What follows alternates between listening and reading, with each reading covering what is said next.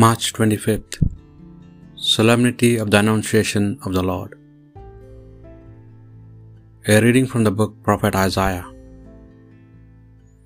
The Lord spoke to Ahaz, saying, Ask for a sign from the Lord your God. Let it be deep as netherworld, or high as the sky.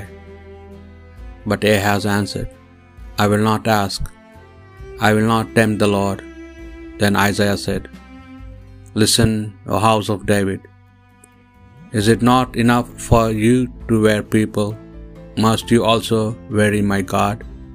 Therefore the Lord himself will give you this sign. The virgin shall be with child, and bear a son, and shall name him Emmanuel, which means God is with us. The word of the Lord.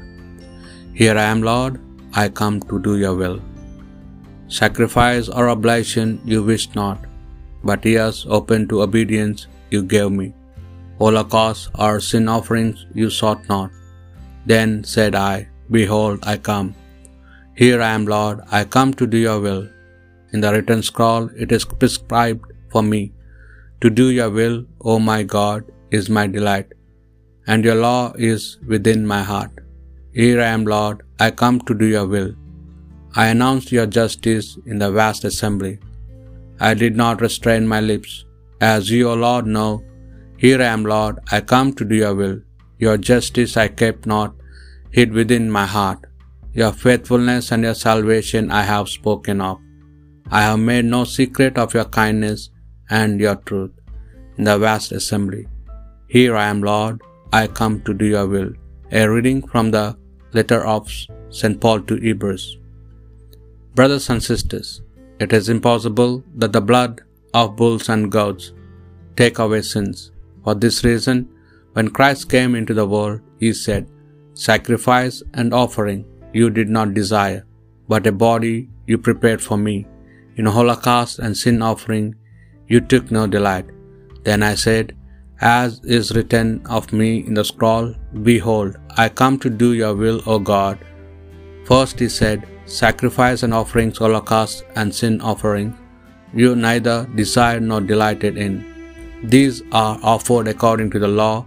Then he says, Behold, I come to do your will. He takes away the first to establish the second by this will. We have been consecrated through the offering of the body of Jesus Christ once for all. The word of the Lord. A reading from the Holy Gospel according to St. Luke. The angel Gabriel was spent, sent from God to town of Galilee called Nazareth, a virgin betrothed to a man named Joseph of the house of David. And the virgin's name was Mary. And coming to her, he said, Hail, full of grace, the Lord is with you. But she was greatly troubled at what was said, and pondered what sort of greeting this might be. Then the angel said to her, Do not be afraid, Mary, for you have found favor with God.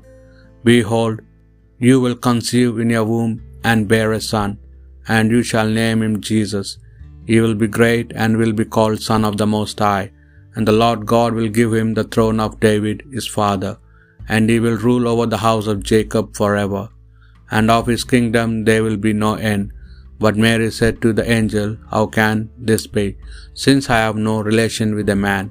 And the angel said to her in reply, The Holy Spirit will come upon you, and the power of the Most High will overshadow you.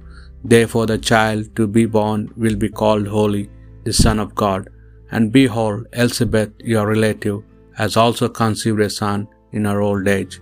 And this is the sixth month for her who was called barren. For nothing shall be impossible for God. Mary said, Behold, I am the handmaid of the Lord. May it be done to me according to your word. Then the angel departed from her. The Gospel of the Lord.